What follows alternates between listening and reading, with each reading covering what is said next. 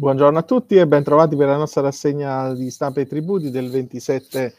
aprile 2022. Partiamo subito da un articolo che troviamo su Italia Oggi. La lotta all'evasione resta senza l'anonimato di Andrea Bongi, il ricorso ai dati ai fini della, um, dell'incrocio diciamo, uh, degli stessi ehm, passa attraverso la pseudonimizzazione, quindi attraverso questa procedura che l'amministrazione finanziaria può effettuare le attività di elaborazione e di analisi del rischio,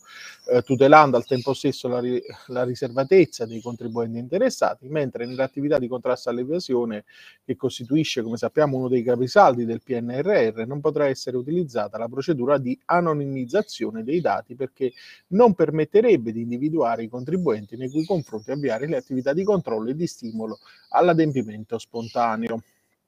Troviamo poi un articolo di Pasquale Mirto su NT Plus Enti Locali ed Edilizia che ehm, da conto del parere di precontenzioso dell'ANAC che abbiamo visto già la settimana scorsa, attività di supporto alla riscossione dei tributi comunali, per ANAC occorre l'iscrizione provvisoria all'albo, requisito indispensabile per l'affidamento dei servizi di accertamento e recupero. L'iscrizione all'albo dei concessionari di quell'articolo 53 del decreto legislativo 446 del 97, conformemente alle indicazioni operative fornite dal MEF, anche attraverso una modalità provvisoria, deve ritenersi un requisito indispensabile per l'affidamento dei servizi di accertamento e recupero recupero tributario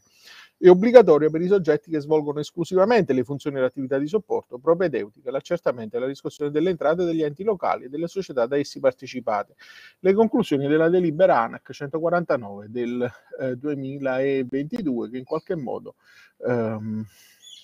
va a intervenire su un settore martoriato, diciamo, da interventi frastagliati e non eh, pienamente eh, attuati. Eh, su NT Plus eh, diritto troviamo un mio articolo su PEF regolamenti e eh, tariffe della Tari per il 2022 sul termine di approvazione prevale la regola ordinaria del 31 maggio eh, e eh, do conto di come nel caos di sovrapposizione delle competenze si inserisca anche quella che è l'incertezza sulla diversa previsione di termini per approvazione di PEF, regolamenti e tariffe della Tari e la regola derogatoria ehm, del possibile adempimento entro il 30 aprile è eh, una indicazione eh, facoltativa, quindi è un esercizio discrezionale dell'ente eh, di optare per questo termine che è ulteriore rispetto a quello del 31 dicembre, eh, ma che quest'anno naturalmente eh, de- derogando alla regola generale eh, si trova ad essere un termine più breve rispetto a quello del 31 maggio, perché ad oggi i termini del,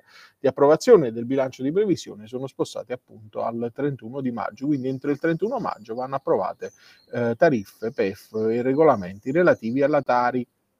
In tema di Tari troviamo l'articolo su NT Plus, eh, enti locali ed edilizia, a cura di Stefano Baldoni, Tari nei magazzini eh, a perimetro variabile, ehm, quale fa il eh, punto sulla eh, entrata in vigore della nuova classificazione dei rifiuti operata dal decreto legislativo 116 del 2020 che cambia il perimetro delle superfici eh, escluse come prima erano esclusi solo se eh, in quanto il produttore eh, industriale, per quanto più di speciali nei reparti produttivi, oggi invece eh, i magazzini sono esclusi per il semplice fatto di essere funzionalmente ed esclusivamente collegati ad un reparto produttivo industriale e quindi spetta al regolamento definire quando un magazzino è funzionalmente collegato al processo produttivo e quando è esclusivamente collegato allo stesso. In quest'ottica quindi i regolamenti comunali eh, intervengono in maniera importante nell'ambito della definizione del presupposto